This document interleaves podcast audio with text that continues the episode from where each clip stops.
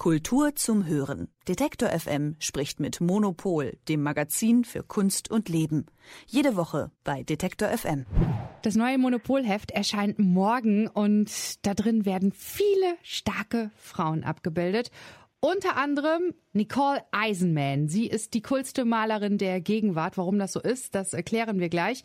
Und es geht auch um Christine Soon Kim.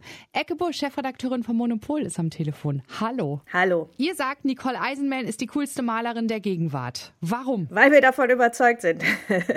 Nein, Nicole Eisenman ist äh, eine amerikanische Malerin, die jetzt schon seit 20, 30 Jahren irgendwie äh, eine gute, äh, tolle Karriere hat. Die ist mittlerweile auch bei einer Riesengalerie. Was aber nicht der Grund dafür ist, dass sie so cool ist, ist eigentlich eher erstaunlich, ähm, dass, sie, dass sie das so geschafft hat, weil sie ähm, sehr, ich sag mal, also die hat so ein Punk, äh, so eine, so eine Punk-Attitude. Also die hat angefangen, ähm, sehr früh äh, lesbische Inhalte zu malen. Die war, die war sehr aggressiv. Also das war sehr lustig, weil mein äh, Kollege Sebastian Frenzel hat mit ihr das Gespräch gemacht und äh, wir haben sehr viel über zerschredderte Penisse zum Beispiel geredet äh, währenddessen oder im, im, im, Vorfeld und wie wir damit umgehen und äh, was, was eigentlich der Witz ist bei Nicole Eisenman. Und er war dann sehr überrascht, als er mit ihr gesprochen hat und sie hat eigentlich eigentlich darüber gesprochen, was die Menschen eigentlich verbindet. Also das heißt, dass in ihrem Werk eigentlich hinter so einer gewissen punkigen Aggressivität, wo wirklich auch ganz viel äh, das Patriarchat angekratzt wird und wo halt so alternative Kunstgeschichten aufgemacht werden,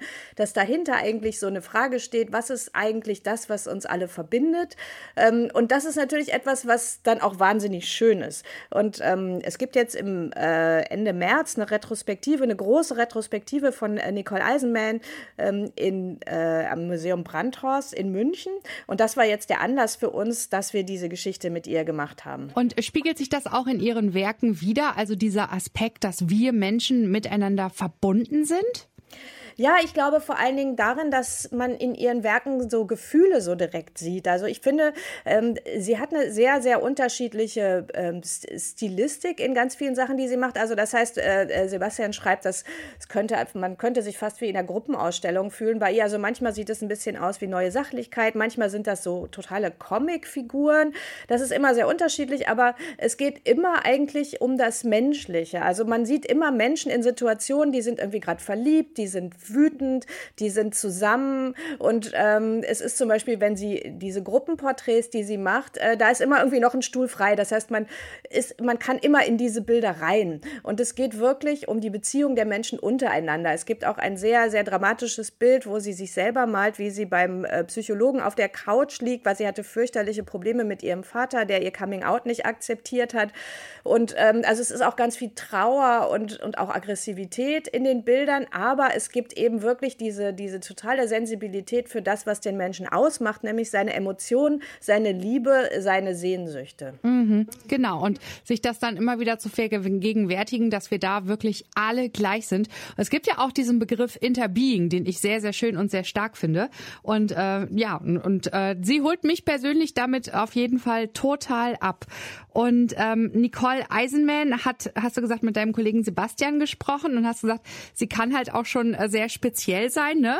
Ähm, ich habe gelesen, sie mag es nicht so typische Fragen gestellt zu bekommen, aber ihr seid da gut durchgekommen durch das Gespräch, oder? Ja, sie will nicht festgelegt werden, deswegen mag sie auch keine Tattoos, hat sie gesagt. Und das ist ja aber oft so bei Künstlerinnen und Künstlern, dass die so dieses klassische Interviewformat eigentlich nicht mögen, sondern erstmal so ein bisschen reden wollen und gucken, ob man sich versteht. Und das hat aber äh, super funktioniert. Und äh, ja, da haben wir Glück gehabt, beziehungsweise es ist der sensiblen Gesprächsführung von Sebastian zu, zu verdanken. Ja, und äh, so hat sie dann auch ihren Platz äh, in dem neuen Heft von Monopol bekommen, ne? Genau, Titel, Titelgeschichte, ganz, ganz tolles äh, Cover. Sieht wirklich super aus. Also wir waren sehr glücklich damit. Nicole Eisenman, okay. So, und eine zweite Künstlerin, die bei euch im neuen Heft mit drinne ist, ist Christine Soon Kim. Sie hatte lange in Kalifornien gelebt. Ihre Eltern kommen aus Korea und ist aber schon seit einigen Jahren in Berlin unterwegs. Und ähm, was man über sie auch wissen muss, ist, dass sie taub ist. Ja, das ist total spannend. Also ich habe die schon seit äh, ein paar Jahren eigentlich immer wieder in Ausstellungen gesehen, Arbeiten von ihr. Und sie ist nicht nur taub, sondern sie ist auch eine Klangkünstlerin. Äh, also diese Kombination, da denkt man so natürlich erstmal, ja, wie soll das funktionieren? Aber äh, sie möchte eben genau darauf äh, hinweisen, dass eben Klang und Sprache und Verständigung und Kommunikation kein äh, nichts ist, was exklusiv den Hörenden vorbehalten ist. Und sie möchte halt immer wieder auf diese, ihre Situation als Vertreterin auch der tauben Community hinweisen. Also eigentlich sagt sie auch, äh, sie hat eigentlich nicht, eigentlich nicht Lust, immer nur so dafür zu stehen, aber andererseits ist das Thema so schwierig zu vermitteln und wissen die Leute so wenig darüber und auch im Kunstbetrieb ist es so überhaupt nicht angekommen, dass sie immer wieder äh, das in den Vordergrund stellt und da auch wirklich kämpft. Also sie hat auch so eine Wut.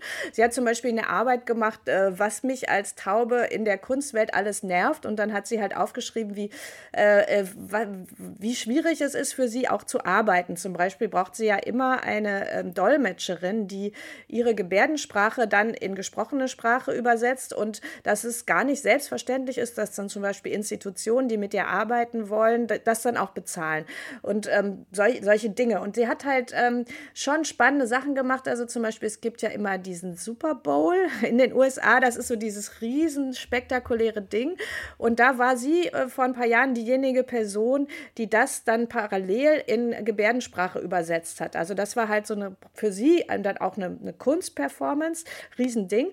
Aber ähm, im Fernsehen wurde sie dann nur ganz kurz gezeigt. Und das war halt wieder so ein Beispiel dafür, wie schwierig das ist, wirklich in die Öffentlichkeit zu äh, kommen mit dem, was sie da macht. Und sie sagt allerdings äh, auch, dass es in Amerika ähm, mehr angekommen ist, also als taube Person unterwegs zu sein als zum Beispiel in Deutschland. Ne? Da hat sie mehr Probleme. Ja, also sie lebt in Deutschland, äh, weil sie hier verheiratet ist und hier eine Familie hat. Aber eigentlich findet sie das sehr schwierig, äh, weil es hier einfach diese, diese Idee der Barrierefreiheit und die, ähm, und, und die äh, Aktivisten in, in, diesem, in diesem Bereich sind einfach noch nicht besonders weit gekommen. Also es wird eigentlich noch komplett ignoriert. Es wird nicht viel darüber gesprochen, wie man Tauben das Leben einfacher machen kann und ihnen mehr Teilhabe oder eine selbstverständliche Teilhabe einfach ermöglichen kann. Und ähm, ja, sie sagt halt, in den USA sei das, sei das einfacher. Christine Sun Kim ist auch in der neuen Monopol-Ausgabe mit drin. Wo können wir denn ihre Klangkunst sehen, Elke? Es gibt eine große Ausstellung in Wien in der Sezession. Ähm, die hat, ähm, die, die eröffnet jetzt.